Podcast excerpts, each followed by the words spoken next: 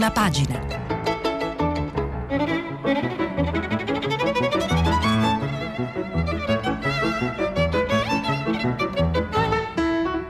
Questa settimana i giornali sono letti e commentati da Alessandro Campi, direttore della rivista di politica. Per intervenire telefonate al numero verde 800 050 333. Sms WhatsApp, anche vocali, al numero 335 56 34 296. Eh, buongiorno e benvenuti alla rassegna stampa di domenica 23 agosto.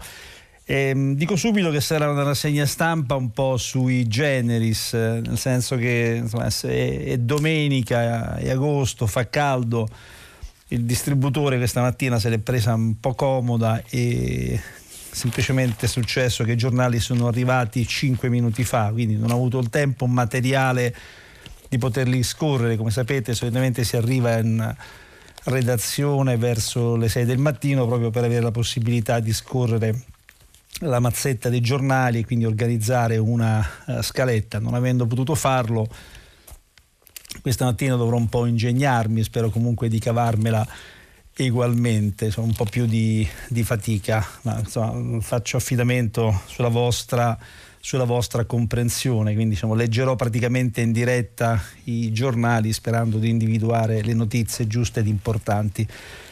Eh, parto dal manifesto che in effetti mi offre una bella, una bella occasione con un titolo che non si ritrova da quello che ho visto su altri quotidiani, eh, le macerie di una chiesa con appunto un, un grande titolo il buco nero. A cosa ci si riferisce? Al fatto che a quattro anni dal sisma del centro Italia la ricostruzione è ancora al palo e solo il 17% dei terremotati ha chiesto il contributo per rimettere in piedi la casa. Avevo già segnalato il tema ieri che era stato lanciato un paio di giorni fa forse, che era stato lanciato meritoriamente dal, dal, dal messaggero di Roma. Oggi appunto lo si riprende con eh, grande evidenza sul manifesto e credo sia giusto perché poi travolti dalla cronaca, dalla contingenza rischiamo di, ricor- insomma, di, di trascurare eh, problemi, questioni come questa appunto della ricostruzione eh, che riguarda diverse regioni d'Italia. Io trasmetto dall'Umbria, da Perugia e in questa regione come anche nelle Marche, in Abruzzo, nel Lazio, nel Molise, eh, insomma, si tratta di una ferita ancora, ancora viva. Dopo quattro anni eh, con cifre che provo un po' a riassumere, 41.000 persone che hanno perso le, le loro case, mi riferisco a, alle scosse del 2016 e del 2017, ad un terzo delle macerie che sono ancora da raccogliere, questa forse è la cosa più vergognosa che sia stato in uno dei tanti paesi dell'Appennino colpiti del terremoto avrà notato questo che io personalmente considero davvero uno scandalo. Tutti ci siamo commossi per esempio per il crollo della Basilica di Norcia di San Benedetto. Beh, appunto, chi avesse l'avventura di andare a Norcia noterà che in quella splendida cittadina ancora le macerie non sono state completamente eh, rimosse, i cantieri non sono partiti, la ricostruzione è ancora lontana e appunto Mario Di Vito, Di Vito sul manifesto scrive quanto segue, una lunga inchiesta che occupa le prime due pagine del quotidiano. In, 4.000, in 1461 giorni si sono alternati quattro governi, quattro commissari alla ricostruzione che hanno emanato oltre 100 ordinanze due capi della protezione civile che pure hanno prodotto centinaia di atti amministrativi. Due regioni su quattro hanno cambiato governatore e diversi sindaci, tra cui la star della prima ora, Sergio Pirozzi di Amatrice, che molti dei radioascoltatori sicuramente ricordano, finito a Roma in consiglio regionale. E, insomma, molto è cambiato, però nulla si è fatto dal punto di vista, o poco dal punto di vista della ricostruzione. C'è stato un sovrapporsi di, di ordinanze, di atti amministrativi, una follia burocratica, scrive Mario eh, di Vito a coprire un dettaglio che nel tempo è diventato chiaro a tutti. Nessuno quasi nel mondo della politica vuole avere a che fare con il terremoto dell'Italia centrale. Un po' perché è un argomento che fa solo perdere consensi a chi lo deve gestire e un po' perché tutti quanti hanno ben stampato nella memoria l'odissea giudiziaria di diversi protagonisti del terremoto dell'Aquila. Questa lentezza esasperante riguarda 138 comuni compresi nel cratere sismico e altri 353 fuori. So, I due argomenti addotti dal, dal giornalista fanno molto eh, pensare. La politica non vuole occuparsene perché teme eh, di cadere nella spirale eh, della, della, della, giustizia, no? di, di, di magari firmare qualche carta, qualche ordinanza, qualche atto amministrativo che poi diciamo, si possa addirittura ritorcere, ritorcere contro e quindi meglio starne, eh, starne, alla larga. E poi c'è la questione del, del consenso, solo il consenso si può conquistare in altro modo, meglio non occuparsi del, del terremoto. Appunto, se queste sono le due spiegazioni c'è da essere particolarmente tristi e particolarmente preoccupati, però il fatto che se ne riparli spero crei dire, un, minimo di mobilitazione eh, e quindi insomma, eh, si possa presto rimettere mano a questa che è una sorta di, di, vergogna, di vergogna nazionale. Le emergenze nuove hanno fatto dimenticare quelle vecchie, era giusto invece eh, ricordarlo e bene ha fatto dunque il manifesto a fare questa apertura un po' difforme. Eh, mentre invece gli altri giornali, da quello, da quello che vedo, per esempio i, i, due principali, Corriere della Sera e eh, la Repubblica, principali in termini di, di vendite, sono i, diciamo, i, più venduti nel nostro paese, sebbene come sappiate insomma, i quotidiani, i giornali, la stampa in genere hanno dovuto subire una drastica flessione nelle vendite, nella lettura nel corso degli ultimi tempi, per certi versi davvero eh, preoccupante. Della Sera titola Contagi oltre quota 1000. Eh, la, la, Repubblica invece virus, la Sardegna eh, spaventa, quindi insomma, continuano questi eh, allarmi sull'aumento eh, dei contagi, appunto ieri si è superata eh, quota 1000 eh, per l'esattezza il numero è di 1071 e un dato molto simile a quello del 5 maggio quando i contagiati erano stati 1075 e però appunto ci sono delle difformità eh, per quello che riguarda i morti. Per fortuna ieri soltanto eh, soltanto tre per quello che riguarda i ricoverati in terapia intensiva, quindi io mi faccio la stessa domanda che tutti eh, si fanno, a parità di contagiati come si spiegano poi queste, queste differenze? Dobbiamo immaginare che il virus sia mutato, come qualcuno dice, ma pare non ci siano evidenze scientifiche in questa direzione, il virus è meno letale, ci si ammala eh, con maggiore difficoltà visto che i contagiati di quest'ultima ondata sono soprattutto, sono soprattutto giovani, domande legittime sulle quali ovviamente bisogna evitare eh, i, di dare spiegazioni estemporanee, prova a fare un po' il punto della situazione, a dare qualche chiarimento alla stampa, un articolo a pagina 5 firmato da Fabio Di Todaro dal titolo già assai eloquente, perché 1000 non è uguale a 1000 ed è proprio un, un articolo che mm, fa un confronto tra eh, appunto il 5 maggio e il, e il 22 agosto, tenendo come riferimento le rilevazioni del 5 maggio, quando furono registrati 1075 nuovi contagi, tutti i dati odierni descrivono una situazione opposta. Intanto per quel che riguarda i decessi, ieri sono stati tre, il 5 maggio erano stati 236. Se oggi risultano ricoverate in terapia intensiva 64 persone con una polmonite interstiziale provocata dal coronavirus, allora erano 1427. Larghissimo è anche il divario tra i numeri che indicano i ricoveri nelle parti di pneumologia e malattie infettive. 924 oggi contro i 16.270 di quattro mesi addietro. Inferiore di un decimo è anche il numero delle persone attualmente positive. Sono 17.503 rispetto ai 98.467 dell'inizio di maggio. Un divario evidente al di là della similitudine rilevabile dai nuovi contagi. Allora, come si può spiegare questo apparente controsenso? E qui iniziano le risposte degli esperti. Quella che riuscivamo a vedere a marzo non è la stessa fotografia di oggi, sono parole di Pierluigi Lopalco, uno dei virologi che più eh, abbiamo ascoltato in, in, queste, in, questi mesi, peccato che abbia avuto la cattiva idea di candidarsi alle elezioni in Puglia, questo è un mio personale giudizio. Tra le nuove diagnosi ci sono soprattutto pazienti asintomatici o con sintomi molto blandi. Questo non vuol dire che l'evoluzione di questi casi possa essere trascurata, ma la situazione è completamente diversa rispetto allo scorso inverno. Oggi, dice Lopalco, riusciamo a mettere a nudo l'innesco della curva esponenziale, quella parte di iceberg che nei mesi scorsi è rimasta a lungo sommersa.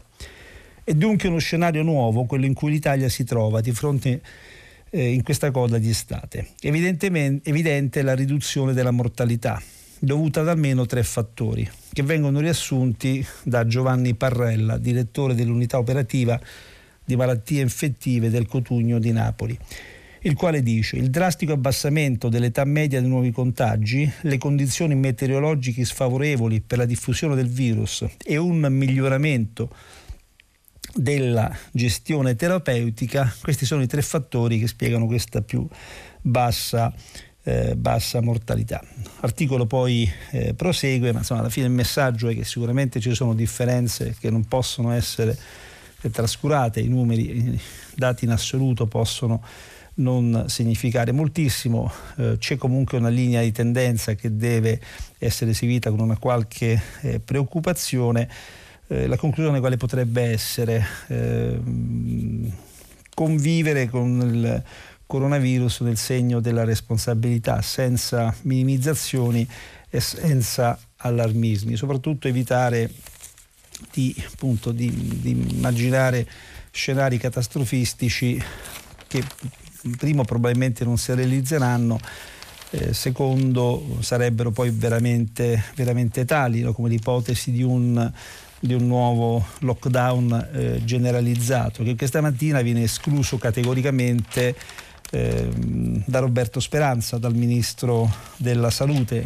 Nei giorni scorsi insomma, se, se ne era parlato spesso, se non di un nuovo lockdown eh, totale su tutto il territorio nazionale, ma eh, lockdown eh, limitati a singole aree, a singole a singoli territori. Quest'ultimo chiaramente è diciamo, uno spettro che viene ancora agitato, ma per quanto riguarda la possibilità di richiudere il paese, no? Eh, la, la, la, brutta esperienza che abbiamo fatto nei mesi di marzo-aprile, questa eventualità viene totalmente esclusa. Il ministro Speranza ha concesso ieri diverse interviste, eh, quella che ho sotto mano è, apparsa su Repubblica a firma di Claudio Tito, ma insomma scorrendo velocissimamente i giornali ho visto che insomma, ci sono dichiarazioni di speranza in questo senso anche su altri quotidiani, lockdown, blocchi generali, divieto di trasferimenti interregionali.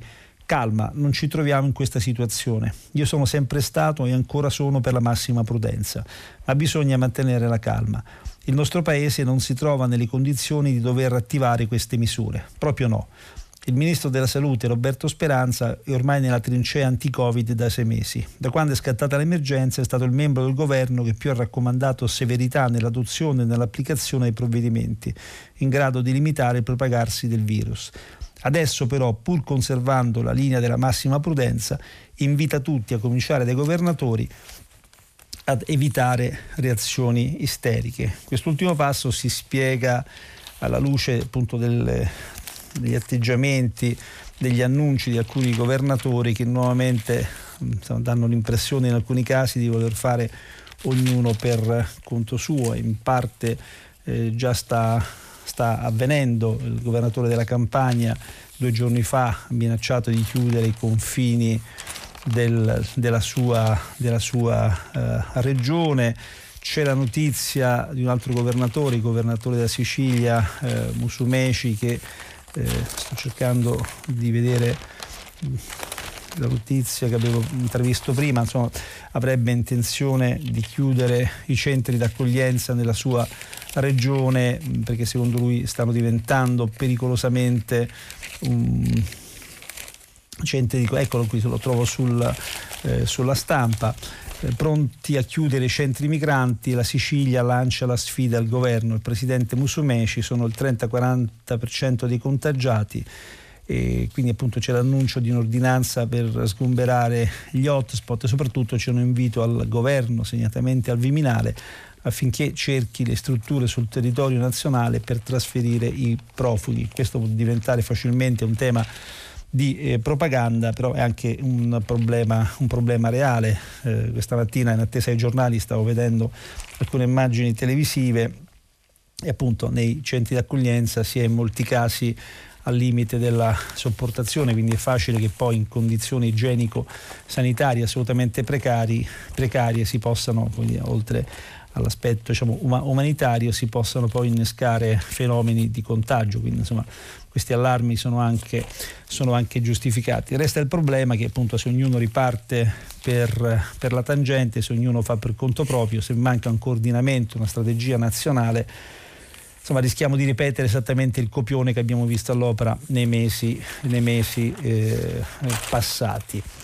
Eh, sulla Repubblica, visto che ho di fronte a me il quotidiano romano, segnalo l'editoriale domenicale solito di eh, Eugenio, Eugenio, Scalfari, il tempo di Cesare e i valori di eh, Voltaire, l'editoriale del nuovo direttore Maurizio Molinari che parla di un modello ibrido per restituire la scuola ai ragazzi. In entrambi i casi, non, avendolo, non avendoli potuti leggere, non saprei dirvi esattamente quali sono le tesi che vengono sostenute, quindi dovete accontentarvi della lettura dei, dei, dei, titoli. Sul Corriere della Sera invece eh, questa mattina come editorialista scrive Walter Veltroni, La politica senza visione, qui leggo velocemente perché da quello che capisco è un editoriale che un po' si aggancia a quelli che sono apparsi nei giorni scorsi di Galli della Loggia e di Sabino Cassese che hanno insomma, richiamato l'attenzione sui deficit sulle debolezze della nostra uh, politica che spesso manca di capacità di proiezione sul futuro, di capacità progettuale e appunto credo che Veltroni vada un po' in questa direzione. Veltroni che si è ricostruito in questa veste diciamo, editorialista, commentatore, opinionista e scrive può vivere un paese in tempi così carichi di minacce, senza grandi progetti, senza una visione che accenda i cuori e la mente delle persone, che restituisca fiducia nel futuro individuale e collettivo? Non è una domanda retorica, eh, dice Veltroni, né un quesito al quale si possa rispondere con sufficienza. Non sono tempi per furbi questi. Alla fine torna impietoso un interrogativo fondamentale. Cos'è il potere? È un fine o un mezzo? Si governa solamente per continuare a farlo o per prendere quelle decisioni, popolari o no, che corrispondono all'interesse della nazione? È una grande questione che, come dire, mm, fa da specchio ahimè alle miserie della politica italiana. Veltroni è stato sindaco eh, di Roma, sul Corriere della Sera questa mattina c'è un articolo di spalla dedicato proprio a, a, alla città capitale, se il PD a Roma non trova l'antiraggi, che questo è un tema che abbiamo segnalato nei giorni nei giorni scorsi. Eh, ieri, per esempio, Maria Iello sul Messaggero un po' ironizzava su questa finta battaglia che il Partito Democratico starebbe ingaggiando a Roma contro eh, la sindaca Raggi che si è ufficialmente ricandidata, in realtà secondo lui era un gioco delle parti. Questa mattina l'articolo di Giuseppe Alberto Falci fa il punto della situazione in una chiave un po', un po diversa. Eh, racconta un po' come il PD stia cercando in realtà di organizzarsi sul serio sul territorio per trovare un candidato che sia veramente all'altezza, quindi non una, una seconda fila, quindi non si vuole fare un favore alla Raggi, non si vuole candidare il primo che passa, si vuole candidare il meglio, ma insomma come al solito per individuare la persona giusta qualcuno nei giorni scorsi, se non ricordo male, ha proposto di far scendere in campo addirittura Massimo, Massimo D'Alema. Insomma, per, per, trovare il meglio ci vuole, ci vuole tempo, no? il PD viene da una tradizione, quella della sinistra, in cui appunto prima di ogni decisione bisogna fare un lungo approfondito, lungo approfondito dibattito, quindi ci vuole ancora un po' di dibattito in quel partito per individuare la persona giusta. Tra l'altro parliamo di una scadenza ancora abbastanza lunga, si voterà a Roma nella primavera del 2021. Però fa bene Bettini a ricordare che insomma, il sindaco di Roma non è, ehm, non è una poltrona qualunque, insomma, in teoria dovrebbe valere più di un, primo, di un primo ministro, quindi in teoria i partiti dovrebbero impegnarsi a scegliere il meglio per Roma Capitale e poi sarebbe anche un modo per scegliere il meglio anche per, per, la, stessa, per la stessa Italia. Eh, nuovamente la stampa, c'è un articolo che mi ha incuriosito, eh, che voglio provare a leggervi, sono riuscito ad incrociarlo con un altro articolo apparso invece su eh, Repubblica, ehm, se a Cuneo ci si vergogna di closciarlo, ha scritto Marco Revelli, insomma, un politologo, eh, saggista eh, molto molto conosciuto, ehm, quale appunto scrive quanto segue. E già insomma comunque dal titolo un po' si capisce qual è l'oggetto del suo, del suo intervento. Scrive Revelli, indecorosa è la povertà, non i poveri. È una verità che andrebbe sempre ricordata, ma che quasi sempre viene dimenticata, oppure rovesciata. Lo testimoniano le tante ordinanze comunali sul decoro urbano, regolarmente destinate a tenere a distanza dai luoghi della nostra vita sociale le figure del limite, i poveri estremi, i barboni, questuanti, senza fissa dimora, a maggior ragione se eh, migranti. Da ultimo è toccata la paciosa Cuneo, che se non ricordo male è proprio la città di Marco Revelli. È toccato a Cuneo emettere i propri interdetti con la minaccia di ammende da 500 euro per chi bivacchi negli spazi pubblici cittadini e la possibilità addirittura di arrivare al DASPO, cioè al divieto di ingresso nel territorio comunale, che è la misura che solitamente si usa contro gli ultras del calcio. Ma la pratica della messa al bando del povero, scrive Revelli, considerato in sé ha una storia affollata e condivisa in modo politicamente trasversale e fa molti casi di ordinanze che sono andate in questo, in questo senso. Vado alla conclusione. Ogni volta che questa storia si ripete mi, mente, mi torna in mente un brano di Baudelaire dai fiori del male, intitolato Gli occhi dei poveri. In esso il poeta, seduto all'interno di un caffè parigino, vede sui marciapiedi tre figure cenciose, un padre con due figlioletti, gli occhi spalancati ad ammirare l'interno lussuoso e commosso si rivolge all'amata, certo di, voler, di veder ricambiato il proprio sentimento, ma al contrario si sente dire questa gente, con quegli occhi spalancati come portone, mi è insopportabile. Non potreste chiedere al maître di allontanarli da qui? L'esibizione della povertà crea fastidio diciamo, estetico eh, e soprattutto insomma, eh, politico potremmo dire, no? un po' lo, lo, specchio nel quale si riflettono evidentemente nostri, i nostri fallimenti, quindi c'è questa reazione reazione scomposta. Nel nome del decoro si pensa di poter nascondere, occultare il disagio, eh, la povertà ed è appunto un atteggiamento che Marco Revelli, partendo dal caso di Cuneo, eh, stigmatizza fortemente. Ma appunto eh, non è soltanto un problema di Cuneo, della, della cattiva provincia italiana, potremmo, potremmo dire, in realtà mh, mm, è un tema che riguarda tutti i contesti metropolitani, anche quelli che in teoria dovrebbero essere più e più avanzati dal punto di vista della mentalità, del, del, del costume. E, mm, mi riferisco mm, a quello che scrive su appunto Repubblica che citavo prima, Anna Lombardi, un suo breve reportage da New York, quindi non Cuneo ma New York. Eh, che cosa accade? Che appunto eh, a causa della pandemia i senza tetto, i poveri, i marginalizzati di quella eh, colossale metropoli eh, si siano trovati in condizioni di disagio particolarmente grave. Il, sindaco ha cercato di intervenire come, come, poteva, ha fatto un accordo con gli albergatori affinché li, li, ospitassero, peraltro un accordo da quello che leggo spaventosamente oneroso per le, per le casse comunali perché gli albergatori di New York hanno sì ospitato i senza tetto ma chiedendo un costo delle camere a prezzo di mercato, 175 dollari al giorno, quindi diciamo, tutt'altro che un, un, atto umanitario, ma un business vero e proprio.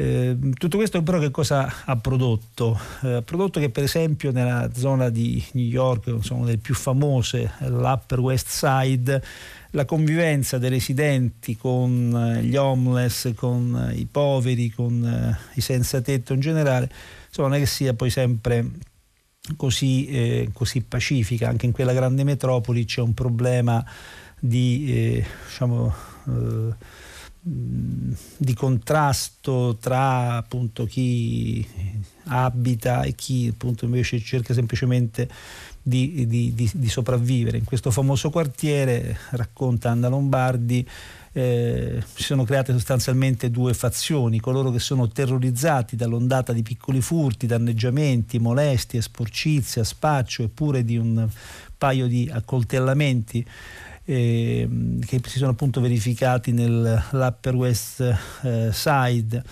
Quindi si, sono, si è spolverata l'idea di volontari per pattugliare la strada, si sono creati comitati di quartieri, si è fatta pressione sui politici locali per diciamo, tenere fuori per quanto possibile appunto, i, i, i, senza tetto. Dall'altro lato diciamo, l'altra, l'altra fazione, quella che si è data come motto Make America Care Again, eh, coloro che appunto la pensano diversamente, che invece si, stanno, si sono industriati per cercare di portare aiuti ai, diciamo, a, alle persone che ne avevano che ne avevano uh, bisogno. E qual è la morale? Che insomma anche nella liberal eh, New York, nell'avanzatissima New York, poi la, la convivenza con la marginalità crea, crea, problemi, crea tensioni, crea inevitabilmente conflitti. Chissà che in questa diciamo, eh, difficoltà ad accettare eh, la, la, la, la, povertà nei contesti metropolitani non agisca anche come dire, la nostra memoria profonda di quando le città europee. Nei secoli passati in realtà erano abitate da senza tetto, mendicanti, eh, straccioni, qualcosa che abbiamo pensato di rimuovere nel segno dell'opulenza e della, del, del, dello sviluppo e del benessere, insomma, so, sono fantasmi che poi invece periodicamente si ripresentano e abbiamo la convinzione che rimuovendoli dallo sguardo qualche maniera mh, mm, ci si possa un po' uh, salvare la nostra coscienza di persone ben istruite, ben alimentate e mosse da eh, grandi sentimenti morali, quantomeno a chiacchiere. Passiamo al messaggero, cambiamo totalmente argomento. Ieri avevo segnalato un editoriale di Nicola Porro sul eh, giornale eh, di Milano. Che segnalava che cosa? Eh, il fatto che una riforma del fisco come quella che è stata annunciata con l'obiettivo di semplificare la vita ai cittadini rischi di trasformarsi invece in una pericolosa trappola. Sto parlando della fatturazione mensa- mensile eh, delle partite IVA. Eh, cioè l'introduzione di versamenti mensili al posto diciamo, della liquidazione annuale delle imposte eh, sui redditi, eh, un'idea lanciata dal direttore dell'Agenzia delle Entrate, Ernesto eh, Maria Ruffini, che era stata accolta come una svolta appunto nel segno della semplificazione, però mano a mano che insomma, si chiariscono i contorni di questa riforma mh, ne stanno nascendo crescenti eh, preoccupazioni. L'idea iniziale qual era? Niente più complessi calcoli su percentuali di deducibilità dei costi, eh, ammortamenti e trattamenti delle spese, ma un meccanismo ipersemplificato. Dagli incassi del mese si sottraggono le spese e sulla differenza ogni 30 giorni o al massimo ogni trimestre si applica l'aliquota e si versano le imposte. Questo era sembrato anche un tentativo di provare a fare la pace con una categoria che si era sentita bistrattata dal governo, soprattutto a causa del mancato rinvio dei versamenti di luglio. Stiamo parlando del mitico popolo delle partite IVA Eppure sembra che l'ottima idea lanciata da Ruffini, causa la difficoltà dei conti pubblici, stia prendendo una piega diversa, tanto da creare allarme tra i commercialisti che temono che la misura si traduca in una nuova e pesante complicazione per le partite IVE. Soprattutto si teme che questa riforma sia stata fatta essenzialmente per, eh, dire, per fare cassa, no? Eh, le liquidazioni mensili eh, o, o, al massimo trimestrali in luogo di quella annuale servirebbero semplicemente per far entrare maggiore liquidità nelle casse in questo momento, diciamo, ahimè, particolarmente disastrate dello Stato. Quindi diciamo, una riforma che non è fatta per i cittadini ma per ma per eh, lo Stato medesimo, eh? quindi questo crea ovviamente preoccupazione e allarme.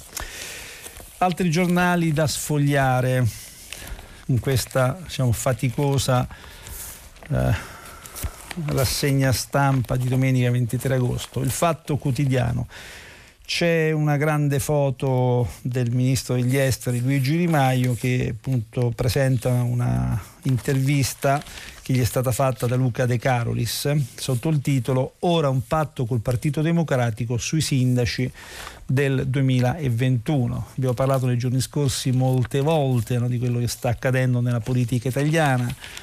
Eh, si sta andando verso una riconfigurazione del nostro sistema politico, sta nascendo silenziosamente, faticosamente un nuovo bipolarismo, no? da un lato un centrodestra che si è nuovamente ritrovato unito, ricordate il patto antinciucio che è stato sottoscritto qualche giorno fa da Meloni, Salvini e Berlusconi e un nuovo centrosinistra che potrebbe nascere, non che starebbe nascendo, ma che potrebbe nascere dalla convergenza crescente tra Partito Democratico eh, Movimento 5 Stelle e mettiamoci pure, secondo le indicazioni dello stratega del PD per definizione, eh, Bettini, anche una terza gamba moderata e liberale che sia poi guidata da Renzi o da Calenda, vedremo.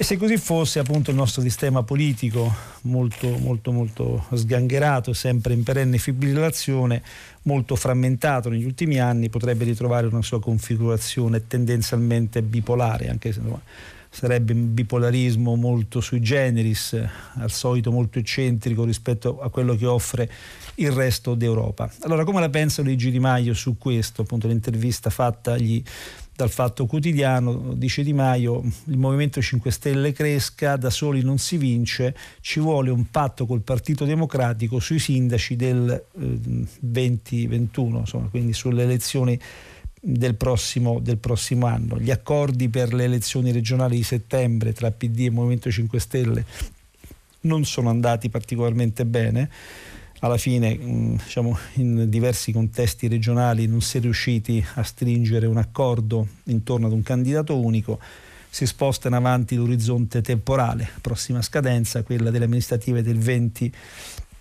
21, eh, però con alcuni, con alcuni paletti che adesso vedremo. Chiede Luca De Carolis a Luigi Di Maio. Come mai non avete convinto i vostri a ritirarsi, i vostri candidati alle regionali, ben inteso? Perché non avete persuaso il PD a convergere su un terzo nome, che era l'altra possibilità? Risponde Di Maio. Non credo molto ai candidati terzi. In fondo nelle Marche, che è stato uno dei casi più delicati, il Partito Democratico non ha ripresentato il governatore uscente e in Puglia era quanto mai difficile pensare di far ritirare un candidato a ridosso della presentazione delle liste bisognava muoversi prima. Ma se non c'è un coordinamento nazionale è difficile. Non abbiamo mai fatto una proposta complessiva. Andavano proposti candidati 5 Stelle sostenuti dagli altri e candidati degli altri sostenuti da noi. Quindi sostanzialmente non c'è stato il tempo per fare, per fare questo accordo, anche se lo si era in qualche maniera annunciato. Dice De Carolis, mi sembrano queste parole un bel fendente al capo politico reggente Crimi, risponde Di Maio, niente affatto. Vito ha fatto l'impossibile e il ragionamento riguarda anche me. Anche io da capo politico, quando pensavo a questa tornata di regionali amministrative, non vedevo le condizioni sui territori per accordi. Se vogliamo fare un salto, non dobbiamo più scandalizzarci se avremo 10 liste a sostegno di un nostro candidato. E veniamo alla parte diciamo, interessante di questa intervista parlando di accordo per il 2021, lei auspica un'alleanza strutturale con il PD e quindi la nascita di un nuovo centrosinistra? Ecco la risposta, non mi interessa parlare di intesa strutturale. Il Movimento 5 Stelle deve mantenere la propria autonomia al di fuori delle coalizioni tradizionali. Ma c'è una generazione di eletti che ci chiede di fare accordi sui territori e ci sono sindaci che vanno appoggiati. Modificando la regola sui due mandati abbiamo evitato di sacrificarli. Il modello di governo nazionale va replicato dove è possibile a livello locale. La sera in cui il Movimento 5 Stelle prese il 33% alle politiche del 2018, pensai subito che gli elettori ci chiedevano di dialogare con altre forze. Lo abbiamo fatto e ciò ci ha permesso di scegliere come premier Giuseppe Conte, uno dei migliori a livello internazionale nella pandemia. Quindi insomma, mm, accordo sì, ma insomma, a condizioni mi sembra abbastanza limitate. Insomma, la politica mm, cambia, cambia velocemente, gli accordi si fanno per poi magari disfarli nella politica interna come anche in quella internazionale. Questa mattina Avvenire, il quotidiano cattolico diretto da Marco Tarquinio, titola Sulla pace da costruire, qui si parla di un'altra intesa su una questione ben più tragicamente eh, seria, parliamo del, della Libia, ieri c'è stato appunto questo, questo accordo tra eh, due fazioni in, in, in, in lotta, si apre da un certo punto di vista anche uno spiraglio interessante per l'Italia, che è un accordo che in qualche modo eh, mette, mette, in secondo piano alcune ambizioni francesi su quel, su quel, paese, però ci si chiede soprattutto a ah, quanto possa durare questo accordo, quanto sia serio, insomma di cessate il fuoco che poi si sono rivelati del tutto effimeri, ne abbiamo già visti sin troppi. Nel caso della Libia ci si chiede anche se eh, il cessate il fuoco possa avere un qualche riflesso positivo sulla questione delle, delle partenze, eh, dare la possibilità alla comunità internazionale di intervenire su quel paese eh, rispetto alla questione mh, tragica del traffico di, essere, di esseri umani, insomma, le condizioni intrattabili in cui vengono ottenuti i migranti in, in, in, partenza. La Libia, come sapete, da questo punto di vista è un buco nero che a sua volta pesa sulla nostra cattiva coscienza. Fino adesso c'era l'alibi della guerra, adesso che si sono create condizioni di relativa, molto relativa pace, si tratta di capire se anche nella gestione dei migranti si possa produrre qualche cambiamento e se anche in questo l'Italia possa avere un minimo ruolo attivo sulla scena in, eh, internazionale. Eh, il Sole 24 Ore. Eh, il Sole 24 Ore dedica molta attenzione alle prossime elezioni regionali, scende in campo eh, lo studioso di flussi e processi elettorali per definizione, Roberto, Roberto eh, Dalimonte Ehm, che in particolare questa mattina si sofferma sulla strana competizione che si starebbe svolgendo in, in, Veneto, dove secondo lui ci sono in corsa due, due leghe, non una sola. La vittoria di Zai a Lega, come sapete, in Veneto viene data quasi come, come, come scontata, scontata dai sondaggi.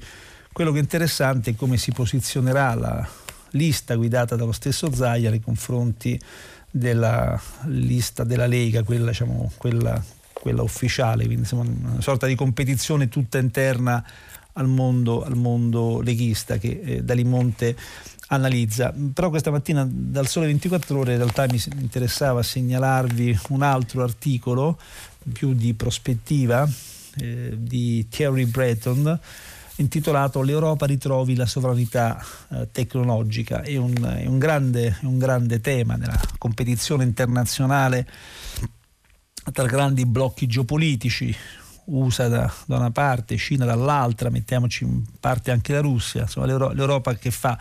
Si è visto che anche la corsa al vaccino nasconde poi eh, dire, eh, ambizioni e finalità di potenza sulla scena, sulla scena internazionale, l'Europa rischia sempre di arrivare ultima o addirittura di non partecipare a questa competizione. L'Europa ha fatto una scelta storica, quella delle, della solidarietà per affrontare la crisi e finanziare la ripresa e la ricostruzione. La pandemia ha messo in luce la nostra dipendenza per quanto riguarda certi prodotti, materie prime critiche e alcune catene del valore. È arrivato il momento, scrive Breton, che l'Europa riprenda il controllo dei propri interessi strategici per garantire la propria sovranità, che è ormai diventata un'esigenza comune. In un mondo in cui i rapporti di forza tra blocchi geografici rafforzano, assistiamo ad una vera e propria corsa all'autonomia e al potere. Dinanzi soprattutto alla guerra tecnologica tra gli Stati Uniti e la Cina, l'Europa deve fin da ora gettare le fondamenta della sua sovranità per i prossimi 20 anni. Ma attenzione, non si tratta affatto di cedere a tendenze dannose e controproducenti all'isolamento al protezionismo che sono contrari ai nostri interessi, ai nostri valori e alla nostra cultura. Si tratta piuttosto di compiere scelte essenziali per il nostro futuro, sviluppando tecnologie e alternative europee senza le quali non vi è né autonomia né sovranità. Quando in passato si è mobilitata, unita intorno ai grandi progetti industriali, l'Europa ha dimostrato di essere in grado di svolgere un ruolo di primo piano sulla scena mondiale. È giunto il momento di riprendere queste iniziative comuni. Al primo posto delle nostre preoccupazioni c'è soprattutto la sovranità digitale dell'Europa, che si basa, scrive Breton sul Sole 24 ore, su tre pilastri fondamentali: potenza di calcolo, controllo dei nostri dati, connettività sicura. In primo luogo e senza ulteriori indugi, l'Europa deve mettersi in condizione di sviluppare e produrre i microprocessori più efficienti a livello mondiale, inclusi quelli quantistici. Questi componenti microelettronici sono alla base della maggior parte delle principali catene del valore importanti per il futuro. Veicoli e oggetti connessi, tablet, smartphone, supercomputer, intelligenza artificiale e difesa. Insomma, mm, l'Europa, cioè, innanzitutto c'è una sovranità buona, come si vede, una sovranità cattiva, eh? secondo l'interpretazione diciamo, più, più, immediata di questo, di questo, articolo. Secondo, un problema che si pone molto serio quello di un, di un blocco geopolitico l'Europa che si compiace di essere potenza, potenza, civile, paladina dei diritti umani, che però poi sulle grandi partite eh, per lo sviluppo economico eh, che oggi passa soprattutto attraverso la tecnologia rischia di restare, di restare indietro. Quindi molto interessante eh, questo articolo di, di, di, di Breton. Eh, tra oggi e ieri sono usciti anche molti eh, settimanali, no, abbiamo parlato soltanto di quotidiani, mi sembra importante segnalare anche i primi eh, è uscito Left, eh, settimanale della sinistra, l'unico settimanale della sinistra come, come ama definirsi, che questa settimana eh, dedica la copertina eh, alla questione del referendum e poi è uscito l'Espresso diretto da Marco da Milano eh, che ha in copertina un titolo sulla grande rimozione. Molto pessimista eh, questo numero su quello che potrebbe accadere in Italia nelle prossime settimane, nei prossimi due mesi, insomma l'autunno non caldo ma caldissimo che ci aspetta, la pandemia negata, i morti dimenticati e l'illusione che nulla sia cambiato. L'Italia va verso l'autunno mettendosi la mascherina sugli occhi per non vedere l'emergenza sociale, i rischi per l'ordine pubblico, il caos sul ritorno a scuola mentre le istituzioni sono sotto assedio. Eh, l'articolo in questione è firmato lungo reportage da Linda, eh, no, non è questo di Linda Caglioni, è c'era appunto firmato da, dal direttore Marco da Milano. È uscito anche Panorama, Panorama in copertina invece una foto di Matteo Salvini all'interno un'intervista in cui il leader della Lega, ad un anno esatto quasi, insomma, dalla, da, dalla pazza estate del Papete fa il punto della situazione, prova a definire la sua strategia politica per la ripartenza, dall'intervista si capisce che è molto fiducioso sull'esito delle prossime elezioni amministrative e su quello che potrebbe accadere nei prossimi mesi con la caduta, secondo lui, del governo Conte, nuove elezioni, eccetera, eccetera.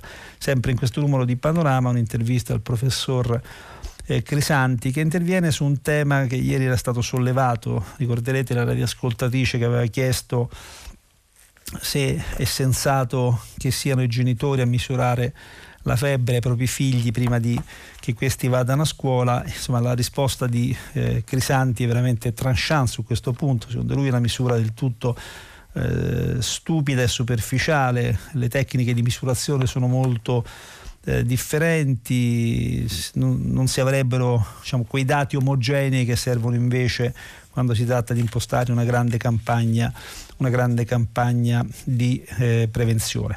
Bene, spero di essermela cavata con questa rassegna stampa un po' sui generis che adesso appunto finisce, eh, c'è un po' di pubblicità come al solito io vi aspetto eh, poi per rispondere alle vostre domande. A fra poco. Alessandro Campi, direttore della rivista di politica, ha terminato la lettura dei giornali di oggi. Per intervenire chiamate il numero verde 800 050 333. Sms e WhatsApp, anche vocali, al numero 335 56 34 296. Si apre adesso il filo diretto di prima pagina. Per intervenire e porre domanda ad Alessandro Campi, direttore della rivista di politica, chiamate il numero verde 800 050 333. Sms e WhatsApp, anche vocali, al numero 335 56 34 296. La trasmissione si può ascoltare, riascoltare e scaricare in podcast sul sito di Radio 3 e sull'applicazione Rai Play Radio. Eccoci allora con eh, il filo diretto, con i radioascoltatori, stanno arrivando come sempre moltissimi messaggi che vi ricordo vengono pubblicati tutti integralmente sul sito di Radio 3 e ne leggerò qualcuno eh, successivamente, anzi uno lo leggo subito che riguarda eh, la questione del terremoto, un radioascoltatore, Elena per l'esattezza, quindi una radioascoltatrice. In merito al terremoto, in questi quattro anni ho sollecitato tante volte il giornalista di turno a parlarne, ma i miei sms sono sempre stati ignorati eh, e penso alla carriera non meritata fatta da vari eh, commissari. Sono, ovviamente non c'è stata nessuna eh, volontà deliberata di ignorare i suoi sms che in effetti ogni tanto le notizie seguono un'agenda che è inversamente proporzionale all'importanza che alcune notizie invece dovrebbero realmente avere, come questa dei ritardi nella ricostruzione, però come vede oggi abbiamo ampiamente recuperato e stanno soprattutto recuperando i giornali, il fatto che ci siano soltanto l'apertura del manifesto, ma poi ho controllato anche il messaggero quest'oggi ritorna sul tema, lo fa anche Repubblica, insomma ci si è resi conto che poi insomma, sono questioni che riguardano centinaia di migliaia di italiani e, e, e di famiglie, insomma non, non, non, si può ignorare un, un simile eh, scandaloso ritardo, quindi come vede poi alla fine le, le, notizie, quelle importanti, vengono sempre a galla e con esse bisogna fare i conti.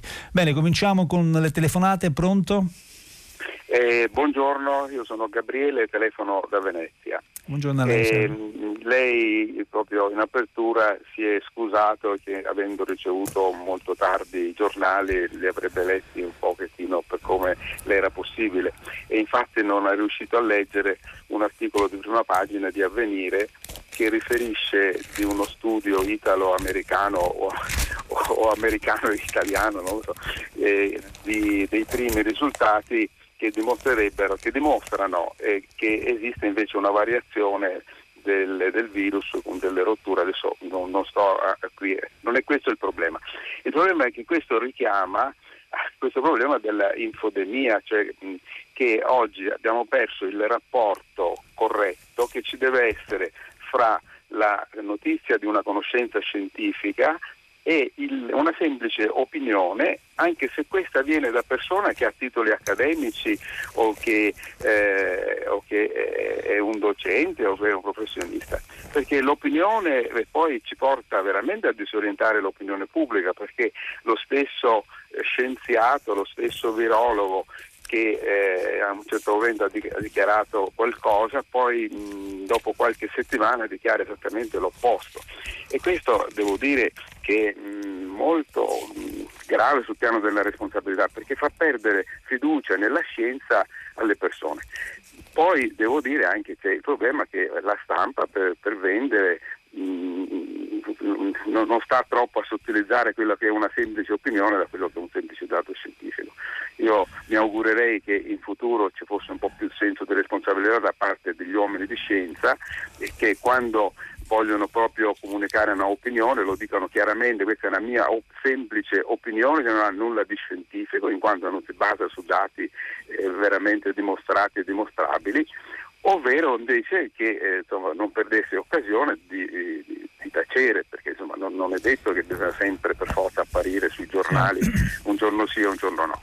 Grazie, l'ascolto per, per, radio. No, grazie molto per il suo intervento e mh, mm, le tocca un punto che io stesso ho sollevato nei, nei giorni scorsi, eh, che ritengo in effetti importante perché ehm, allora, ferma restando la fiducia che tutti noi dobbiamo avere nella scienza, nella, nella eh, ricerca, poi c'è il problema che appunto eh, lei sollevava che questa mh, pandemia ha drammaticamente messo uh, a nudo. Uh, si capisce anche il perché ci sia così affidati agli, agli, esperti, era assolutamente inevitabile di fronte ad una tale emergenza sanitaria, tutti hanno cercato di capire che cosa stesse succedendo e chi meglio quindi di coloro che professionalmente studiano questi, questi eh, fenomeni. Però poi sono successe delle cose che a un certo punto non si sono più uh, governate. Da un lato mh, quello che definisco, diciamo, che definisco la, la trappola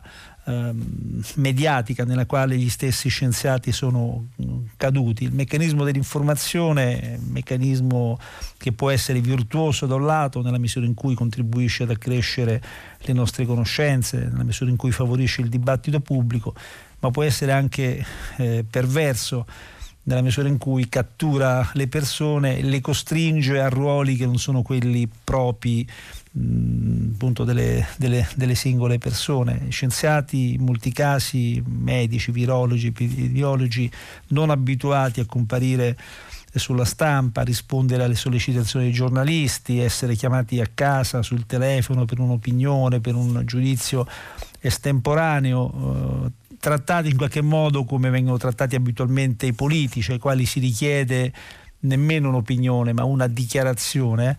Beh, insomma, qualcuno diciamo, si è fatto un po' prendere da questo, da questo meccanismo, poi come dire, c'è il lato suadente della popolarità che naturalmente non, non dispiace a nessuno e quindi alla fine si è persa quella distinzione che invece bisognerebbe sempre mantenere fondamentale tra una comunicazione scientifica basata su dati, su evidenze, in quanto frutto di, eh, di, di ricerche, quelle che poi sono opinioni che però poi per essere tali sono evidentemente eh, come dire, facilmente scambiabili tra di loro.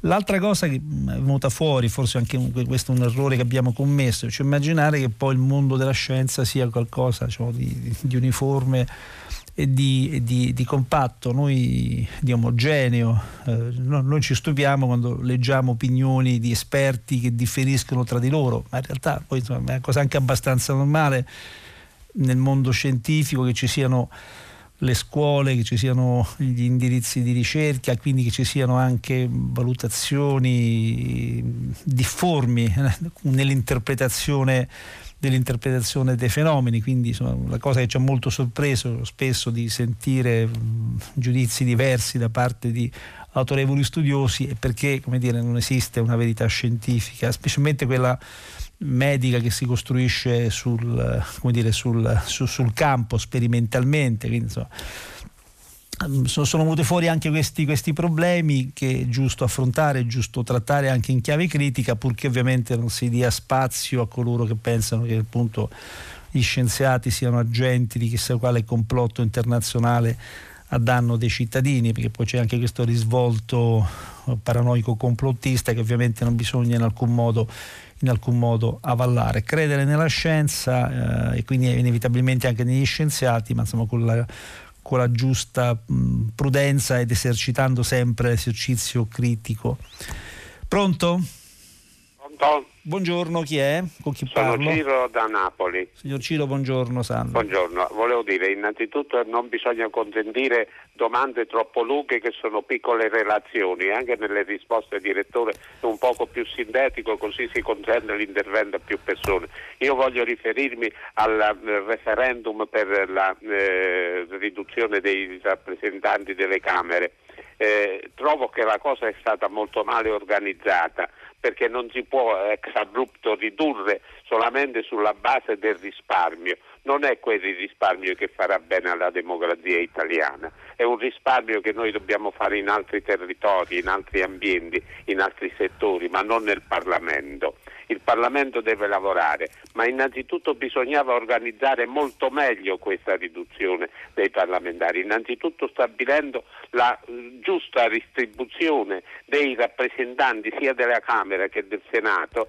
sui vari, eh, eh, sui vari, territori, perché noi così finiremo col trovarci che l'Italia del Sud, che in genere brilla per assenteismo, finirà con l'avere scarsi rappresentanti, mentre l'Italia centrale e l'Italia settentrionale avrà maggior numero di rappresentanti, sia alla Camera che al Senato. Di conseguenza noi del Sud andremo sempre più alla deriva. Quindi la cosa va organizzata, non si può parlare di riduzione per risparmiare, è una concezione più da donna di casa che non da politici.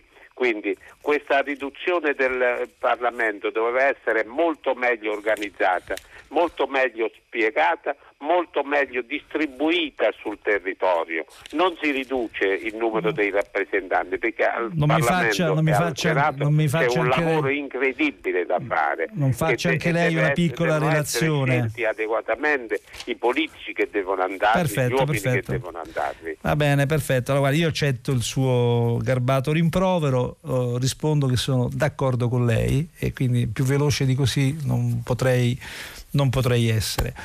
Passiamo alla prossima telefonata. Pronto? Buongiorno.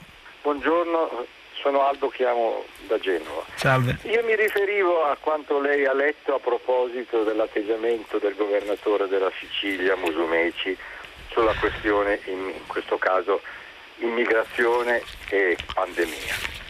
Cioè, dico, che cos'altro può tentare di fare una persona nei panni di Musumeci? Non ne voglio mettere una questione politica né da destra né da sinistra.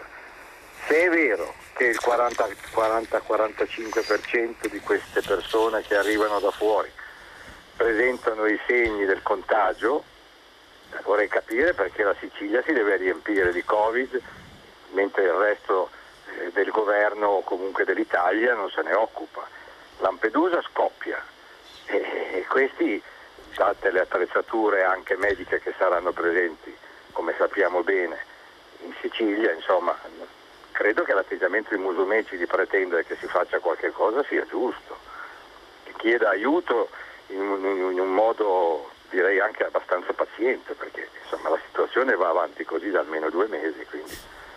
Sì, sì, ma, ma guardi, io infatti riportavo questa notizia con una sola avvertenza. Ehm, è chiaro che si presta facilmente alla polemica politica, dopodiché la, la, la questione è assolutamente eh, reale. Se i dati sono quelli che si conoscono, cioè che eh, degli attuali 874 contagiati dal Covid in Sicilia, molti sono migranti, eh, ancora ieri ne sono stati individuati molti tra Ragusa e Lampedusa, insomma c'è quasi un 30-40% no, del, de, del, totale, in qualche maniera bisogna, bisogna eh, intervenire, non si può far tutto carico sui centri d'accoglienza perché insomma si è visto in quali condizioni poi si trovano i migranti, rischiano veramente di diventare dei pericolosi eh, focolai, i migranti tendono anche giustamente a sottrarsi a quelle pessime condizioni di vita, quindi scappano, allora insomma, il, rischio, il, rischio, di contagio eh, potrebbe, potrebbe ancora aumentare, quindi è assolutamente comprensibile il provvedimento che Musumeci credo sia, si, si appresti ad adottare, l'ordinanza non è stata ancora, ancora firmata, c'è una chiamata uh, di responsabilità al, al, governo nazionale perché insomma, si provveda ad una distribuzione sul territorio dei, insomma, de, dei profughi e degli immigranti che arrivano sul, sulle coste siciliane, più in generale bisognerebbe cioè, impostare la politica d'accoglienza, tanto più in questa fase di assoluta emergenza. Ripeto, basta guardare le immagini che insomma, io ho scorso questa mattina, ma l'avevo già viste ieri, che avranno visto molti di voi per rendersi conto che quelle non sono, non sono situazioni accettabili in generale, tanto, man, tanto meno in presenza di una, eh, diciamo, di, un, di, di una crescita di contagi come quella che stiamo eh, misurando. Poi bene, le polemiche saranno assolutamente inevitabili, naturalmente già Matteo Salvini ha si è mandato un segno di plauso alla decisione eh, di, di, di Musumeci, qualcuno dirà che la decisione di Musumeci va contro appunto, i migranti, quindi è a sua volta dettata da ragioni, da ragioni, politiche. Credo che in realtà ci siano questioni molto più pragmatiche alla base di questa decisione che bisognerebbe affrontare.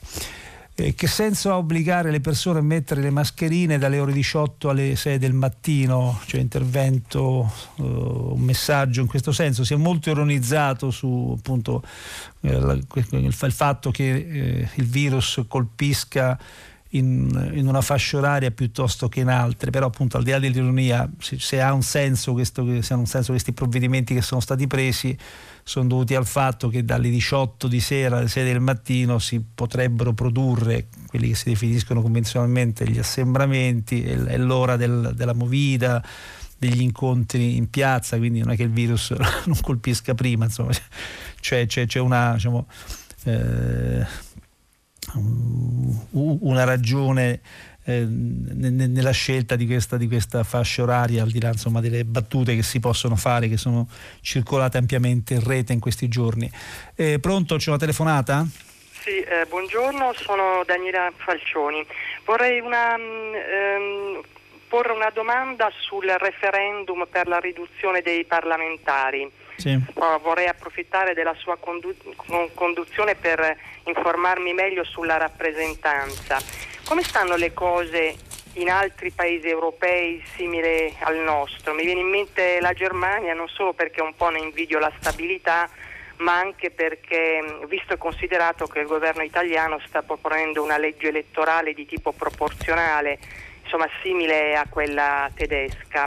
Ecco, eh, lì com'è, com'è, com'è la rappresentanza? Mm, diciamo, hanno più parlamentari, meno rapp- eh, parlamentari rispetto a noi?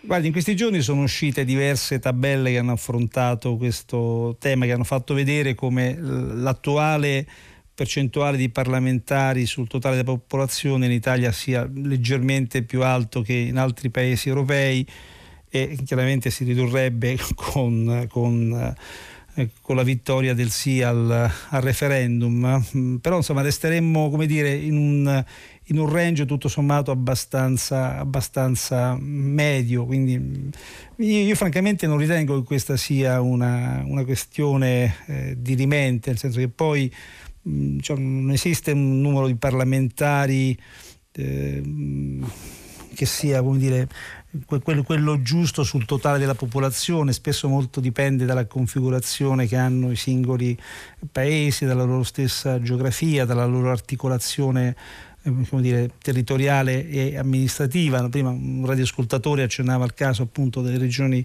di alcune regioni italiane che potrebbero essere con questa riduzione dei parlamentari drasticamente sottorappresentate rispetto a quanto non siano. Io mi ostino nel mm, richiamare l'attenzione su un altro aspetto che non è questo, diciamo banalmente, banalmente statistico, così come non è quello, secondo me, dei, dei costi eh, così tanto enfatizzati. È un problema di funzionalità e di qualità del ceto politico parlamentare. Questa seconda questione rimanda chiaramente ai criteri di selezione e di scelta anche attraverso la legge elettorale che possono essere operati delle persone che poi debbono rappresentarci nel, appunto nelle aule, nelle aule parlamentari, richiama il ruolo che in questa funzione di filtro dovrebbero avere i partiti e su questi due versanti siamo diciamo, particolarmente eh, carenti. E poi c'è la questione della funzionalità che ha a che fare con diciamo, col funzionamento interno della macchina, della macchina parlamentare. Ieri ricordavo, leggevo un'intervista al costituzionalista Massimo Luciani lui appunto diceva quanto siano importanti per esempio i regolamenti, i regolamenti parlamentari, poi il Parlamento funziona uh, attraverso le regole che si è, che si è eh, dato, no? eh, quindi intervenire su quel versante potrebbe aumentare la qualità del lavoro che viene fatto all'interno delle aule eh, parlamentari. Queste secondo me sono le questioni dirimenti al di là insomma, di quelle banalmente statistico-numeriche che fanno molto effetto, ma secondo me non colgono il dato vero di ciò che deve essere diciamo, la rappresentanza politica in una grande democrazia come diciamo, è pur sempre quella italiana. Pronto? No, Massimo, buongiorno. Buongiorno a lei, salve. Dunque, ehm, volevo aprire un attimo una discussione sulla Libia che credo che secondo me stiamo trattando con estrema superficialità e questo mi spaventa abbastanza, che da parte di voi giornalisti prenda la critica in maniera positiva. Ehm, la, la, la, la, tregua cioè, non significa nulla, e sappiamo tutti se uno guarda la stampa internazionale un po' di quella non schierata che eh, ci sono delle rivolte nella parte di al-Serraj dovute al fatto che la Turchia continua a spostare islamisti, cioè stiamo parlando di mercenari che prima erano in Siria, aiutarli eh, in Libia. E questo sta creando una situazione esplosiva, cioè il paese che era laico con Gheddafi sta, si sta islamizzando sempre di più con, sta diventando una piccola Siria tutto sommato. E, e il dramma è che queste armi, queste cose vengono date dalla Turchia che è un paese nato, un paese che dovrebbe aiutare a garantire la pace e la stabilità. Cioè, non vorrei che eh, abbandonando eh, la Siria eh, dalla stampa e abbandonando anche la Turchia e, e la Libia, cioè, ci ritroviamo in un caos totale a due passi da casa nostra. Cioè, ehm, io vorrei che anche i politici militari riflettessero bene su quello che stanno facendo, perché la situazione a mio avviso è molto grave e tra la Libia e l'Italia eh, c'è poco, lo sappiamo tutti. Cosa ne pensa? io condivido questa sua posizione, anch'io non è che sia particolarmente entusiasta di questo accordo, soprattutto mh, non mi convince l'enfasi con la quale con la quale è stato oh, presentato, peraltro si è parlata di, un, di, di un'occasione per, per, l'Italia, in realtà l'Italia insomma, è rimasta fuori da, da, da, da, questa vicenda, un accordo che sostanzialmente si è realizzato per quello che vale attraverso l'intesa tra russi e, e, e turchi. Il problema generale è quello che lei eh, sollevava, eh, che dire, pone un problema più grande rispetto all'atteggiamento che noi dobbiamo avere eh, nei confronti della, della mh, Turchia, che insomma, sta giocando una partita molto pericolosa nel eh, Mediterraneo. Eh, le ambizioni, diciamo, come vengono definite di stampo neo-ottomano della, della, Turchia sono ormai abbastanza evidenti, insomma sta, sta, cercando di ricostruire la sua storica zona di influenza nell'area africano-mediterranea, nel solco di quello che era il vecchio, il vecchio impero ottomano, sfruttando molto la carta appunto del, del, del, radicalismo, eh, o per meglio dire dell'identità islamica, lo fa in politica interna, ma evidentemente lo fa anche come strumento di penetrazione a livello di politica, di politica, internazionale. Mm, su tutto questo vedo dire, un grande disimpegno che è quello che è stato operato dagli Stati Uniti su quest'area strategica e una grande divisione tra diversi attori, attori europei. Naturalmente tutto questo facilita le ambizioni di una serie di paesi che a loro volta stanno giocando una partita per, diciamo, per, per l'egemonia nell'area nell'area eh, mediterranea, dalla, eh, dalla, Turchia, ma per esempio anche all'Egitto e all'Arabia, e all'Arabia eh, Saudita. Quindi il rischio vero in realtà è quello che lei prospettava. La politica da questo punto di vista è un po', un po assente, ma insomma gli analisti hanno richiamato molto l'attenzione su questi aspetti, cioè il rischio cioè che la Libia diventi potenzialmente una nuova, una nuova uh, Siria, quindi un'area di destabilizzazione cronica che chiaramente avrebbe poi eh, riflessi pesantemente negativi su tutta, su tutta eh, quell'area. Quindi insomma condivido pienamente le sue preoccupazioni. Dopodiché non è vero che i giornali non ne parlino, che stamattina appunto Avvenire fa un'analisi molto puntuale a firma di Giorgio Ferrari su questi temi, lo fanno anche altri, altri, altri giornali. L'informazione c'è, forse manca la risposta della politica, soprattutto in questo momento del, della politica italiana, del governo italiano. Pronto? Buongiorno, sono Miriam Ridolfi da Bologna e prendo spunto dal fatto che è l'anniversario di Amatrice per fare alcune considerazioni sulla sua eh, anche sulla rassegna stampa che, sua che è stata tanto stimolante in questa settimana, eh, sul fatto che siamo tanto bravi tutto sommato nell'emergenza, mentre invece abbiamo tanti problemi nella quotidianità. E allora la proposta è in fondo quella già fatta anche da altri, da altri ascoltatori che sono intervenuti.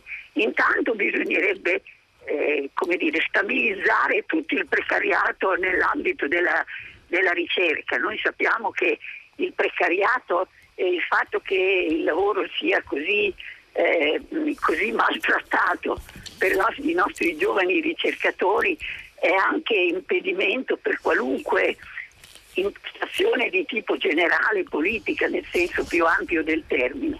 E poi soprattutto, eh, pensando proprio ad Amatrice e al fatto che sono passati quattro anni, eh, bisognerebbe impostare un servizio civile per i nostri adolescenti, per esempio, eh, che hanno bisogno, come ci insegnava quel grande maestro che è stato Don Milani, eh, hanno bisogno di uno scopo. Ci sono tante associazioni di volontariato sul territorio e tuttavia ognuna fa il suo pezzetto se c'è un momento, ce l'ha insegnato anche la pandemia, in cui c'è bisogno di fare rete e di fare rete istituendo un servizio civile sul territorio per dare uno scopo ai nostri adolescenti e soprattutto parare tutte quelle situazioni che ovviamente individualmente non si possono, non si possono affrontare. Sì, no, ehm, lei ha fatto bene a, richiamare ancora una volta il tema del terremoto perché, ripeto, dovrà diventare nelle prossime settimane e mesi una grande questione nazionale perché non è accettabile che la ricostruzione vada così a rilento. Lei dice che siamo bravi nell'emergenza, meno nell'ordinaria amministrazione. Io continuo a pensare, arrivo a pensare che alla fine non sia nemmeno vero, è una cosa che ci diciamo con un po' di compiacimento, no? gli italiani danno il meglio di se stessi quando si trovano in condizioni di eh, difficoltà. Innanzitutto non capisco perché mh, si debba sempre arrivare al limite estremo per fare cose che si potrebbero fare in ordinario, in ordinario regime. Poi probabilmente non è nemmeno vero perché poi insomma un paese affronta le emergenze se si è dato in condizioni normali le strutture per poter affrontare le emergenze, bisogna avere dire, una, una, una, rete organizzativa, risorse, ma anche forse una mentalità che consenta poi quando si presenta un'emergenza di affrontarla, ma soprattutto poi di gestirla e risolverla. Nel caso del terremoto l'emergenza non vuol dire l'intervento il giorno dopo la, la, la, scossa per provare a salvare qualche vita umana o rimettere in piedi quel poco che si può ancora rimettere in piedi. Un terremoto implica sempre poi la ricostruzione, quindi un processo lungo, è qui che si misura la capacità di un paese, non il fatto che arrivi prontamente la protezione civile, per carità è molto importante il primo soccorso, ma poi come dire, quell'emergenza diventa qualcosa che va gestito con uh, strumenti diversi, no? eh, soprattutto si deve trovare un punto di soluzione entro tempi ragionevoli, altrimenti diventa un'emergenza, un'emergenza eh, perenne ed è esattamente questo che non va bene nel nostro, nel nostro paese. Pronto? C'è ancora una telefonata? Ah, eh, buongiorno, sono Evasio da Fano. Buongiorno a lei. Buona domenica. Intanto le volevo fare i miei complimenti per la conduzione della trasmissione, le competenze e la pacatezza con cui ecco, affronta gli argomenti. La ringrazio, eh, molto gentile. Io volevo sostenere che eh, sono favorevole per il pagamento mensile delle tasse delle partite IVA, sia perché ne pagherebbero un po' alla volta, no? diciamo come se fosse una rateizzazione eh, come tutti i dipendenti pagano mensilmente le tasse, no? sia perché servirebbero allo Stato immediatamente per far fronte ecco, alle spese ecco, che ehm, eh, affronta ecco, quotidianamente. Ecco, tutto qui. Sì. sapere un suo parere. Secondo lei quindi non ci sarebbero complicazioni dal punto di vista burocratico amministrativo? Da quello che leggo i commercialisti sono preoccupati soprattutto di questo aspetto, cioè che in un paese che già ha molta burocrazia, che insomma, eh, sottopone i cittadini a mille incombenze, se ne aggiungano di nuove addirittura su base eh, su base eh, mensile. Secondo me si tratta di vedere come verrà realmente articolata questa riforma per capire se sarà un modo per appunto semplificare la vita ai cittadini o per complicargliela. Questa insomma, è, la grande alternativa che ci troviamo sempre, sempre, sempre di fronte. Insomma, lo Stato deve essere amico del cittadino o in qualche maniera mh, lo, lo, lo, lo, sfrutta, lo, vessa, perché diciamo, questa è un po' la natura profonda del, de, de, dello Stato, quello diciamo, di succhiare eh, sangue e risorse dei propri cittadini per mantenere se stesso. No? È una, questa classica polemica soprattutto dei, dei, liberali che vedono un po' lo Stato come un Moloch. No? Bisognerebbe che quest'ultimo dimostrasse di essere in realtà il, il, il contrario, insomma, qualcuno che lavora per per l'interesse generale ma anche per l'interesse individuale delle singole categorie, in questo caso il cosiddetto popolo delle partite IVE. Ripeto, si tratta di capire un po' come questa riforma verrà realmente realmente in, eh, implementata. Eh, provo a leggere qualche messaggio tra i molti eh, che stanno arrivando. Prima c'era un signore, un radioascoltatore che aveva fatto riferimento al buon governo delle donne di casa, insomma a molti non è piaciuta questa, questa espressione, qualcun altro invece ci tiene a sottolineare che mh, le donne di casa decidono molto meglio eh, di quanto non facciano di quanto non facciano i politici, sono loro le vere, le vere manager, insomma, so, so, eh, dire qualche piccolo accento polemico sull'uso di questa, di questa eh, espressione, la riforma IRPEF immaginata dal ministro Gualtieri, scrive un altro ascoltatore, non rende giustizia al ceto medio, profondamente colpito dall'aliquota massacro del 38%. Eh, bisogna fortemente ridurre questa vergognosa aliquota, aliquota. Povertà da noi non esiste più, è stata eliminata, noi siamo un modello da esportare, scrive Adriana, ma sembra chiaramente lo scrive in maniera diciamo, amaramente eh, ironica rispetto agli articoli che abbiamo letto, in particolare quello di Marco Revelli sulla povertà che non vogliamo vedere, eh, mettiamola così. C'è ancora una telefonata? Sì, pronto? Pronto, buongiorno. Chi buongiorno, parla? sono Vittorio e chiamo da Salerno. Buongiorno a lei, salve. Senta, io volevo parlare sempre della uh, competenza tra regioni e governo e mi sono domandato, visto che sono un ragazzino di 80 anni quasi, a che cosa è servito diciamo, istituire le regioni e specialmente perché non si pensa a modificare l'articolo quinto in maniera tale da dare effettivamente un senso alle eh, regioni.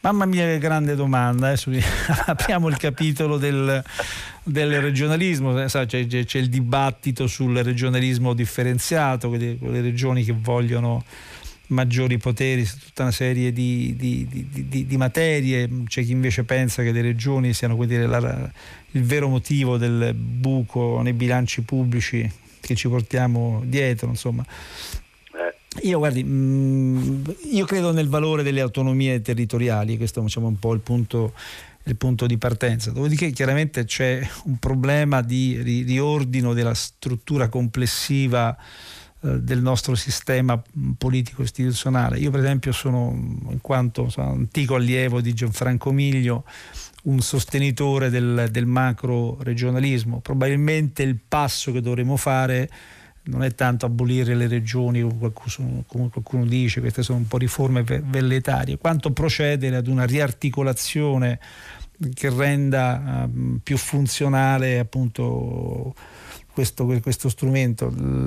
Su, su, base macroregionale si potrebbero operare delle aggregazioni eh, per territori omogenei che potrebbero comportare eh, risparmio, risparmio, nei costi, gestione più efficiente su tutta una serie di, di materie, soprattutto mh, si interromperebbe questa, questa deriva mh, verso quello che io definisco il cattivo autonomismo. Circola un'interpretazione dell'autonomia che spesso rischia di andare nel senso insomma, di, di, quello che era una volta il vecchio indipendentismo leghista, intanto se ne vedono tracce. No? Allora, da questo punto di vista forse bisognerebbe procedere a quella che forse è la vera grande riforma di cui ha bisogno, ha bisogno questo paese. Però insomma, è una questione troppo, troppo grande evidentemente per poter essere affrontata in questo contesto, insomma, ha fatto bene lei comunque a, a, sollevarla quantomeno alla nostra attenzione. Stanno arrivando ancora dei messaggi, posso provare a leggerne eh, qualcun altro.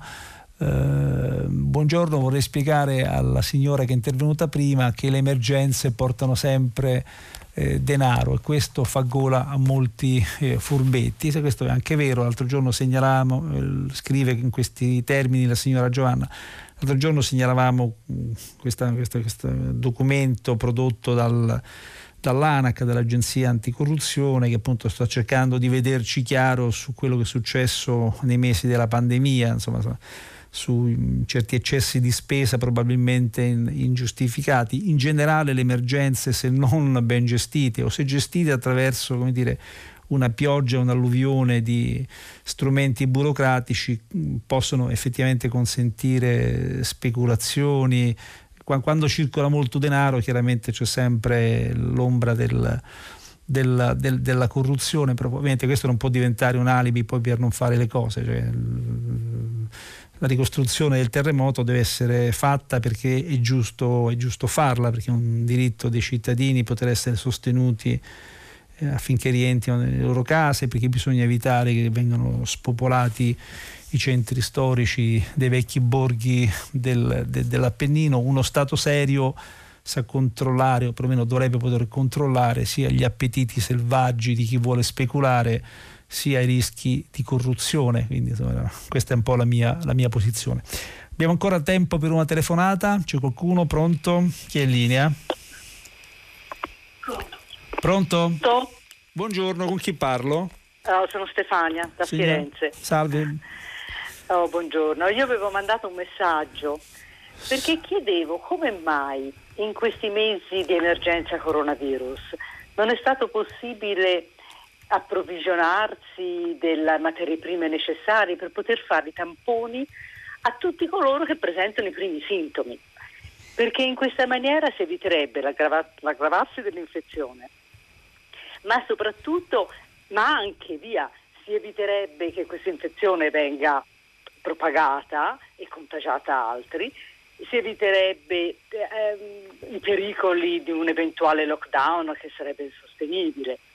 Ecco, questo non capisco, come mai? Perché si è, ben, si è, capito in questi mesi che se l'infezione è presa per tempo non porta alle gravi conseguenze eh, dell'insufficienza respiratoria, del ricovero in rianimazione. Insomma, l'importante è prendere l'infezione per tempo, evitare il contagio a altri e penso che potrebbe essere superata con un costo elevato, ma sempre inferiore al costo del ricovero di, di tante persone o di misure di emergenza molto ampie. Eh, guardi, per, per, per, sì, perché non si fanno tanti tamponi, peraltro diciamo, sì. è, il cuore di quella che definisco la dottrina Crisanti, no?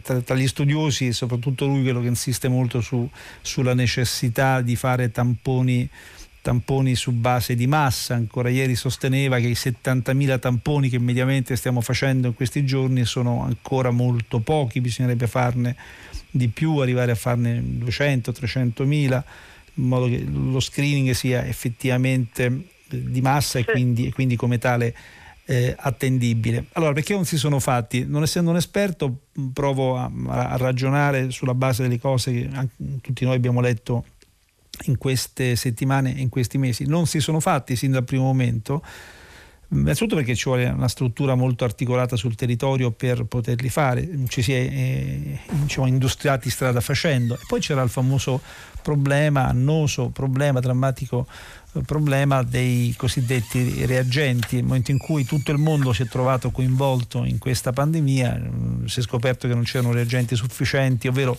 era difficile procurarseli sul mercato, in alcuni casi erano particolarmente costosi e anche lì si è scoperto che, ahimè, drammaticamente molti paesi europei non erano più in grado di produrre eh, eh, i, i reagenti necessari ad affrontare l'emergenza. Questo un po' richiama il problema della sovranità tecnologica che prima accennavo, che è un grande, è un grande tema per l'Italia ma anche per, uh, per l'Europa.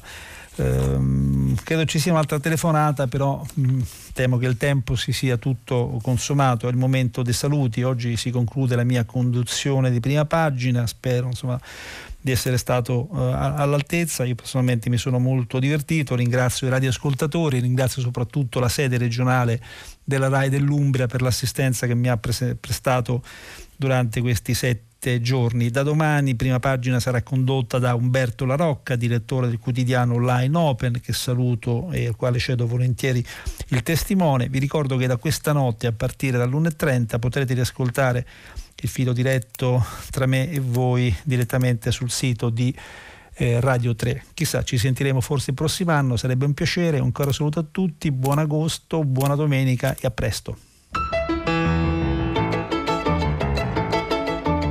Termina qui il filo diretto tra gli ascoltatori ed Alessandro Campi, direttore della rivista di politica. Da domani, lunedì 24 agosto, la trasmissione sarà condotta da Umberto La Rocca, direttore del quotidiano online Open. Prima pagina è un programma a cura di Cristiana Castellotti. In redazione Maria Chiara Beranec, Natascia Cerqueti, Manuel De Lucia, Cettina Flaccavento, Michela Mancini. Posta elettronica, prima pagina, chiocciolarai.it. La trasmissione si può ascoltare, riascoltare e scaricare in podcast sul sito di Radio 3 e sull'applicazione Rai Play Radio.